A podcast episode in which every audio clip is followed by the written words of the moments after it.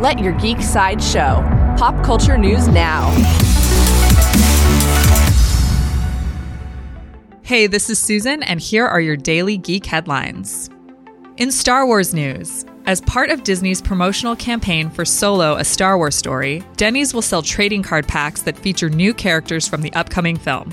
The cards reveal several all new Star Wars characters, including new Imperial troopers and alien allies.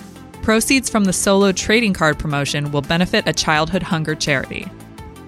In awards news, finalists for the 2018 Hugo Awards were recently announced, honoring the best in science fiction and fantasy of the last year. Television episodes of The Good Place and Black Mirror were nominated, as well as films like The Shape of Water, Thor Ragnarok, and Wonder Woman. The category for graphic novels includes popular series like Saga, Paper Girls, Marvel's Black Bolt, and more. The Hugo Awards will take place on August 19th. In television news, the CW network announced 10 series renewals for their 2018 2019 broadcast season. Riverdale, Supernatural, and the DC Arrowverse shows are all included in this renewal notice, as well as Black Lightning and Crazy Ex Girlfriend. The status of shows like The 100 and iZombie have not yet been announced. In video game news, a brand new trailer for City of Brass reveals the game's May 4th release date.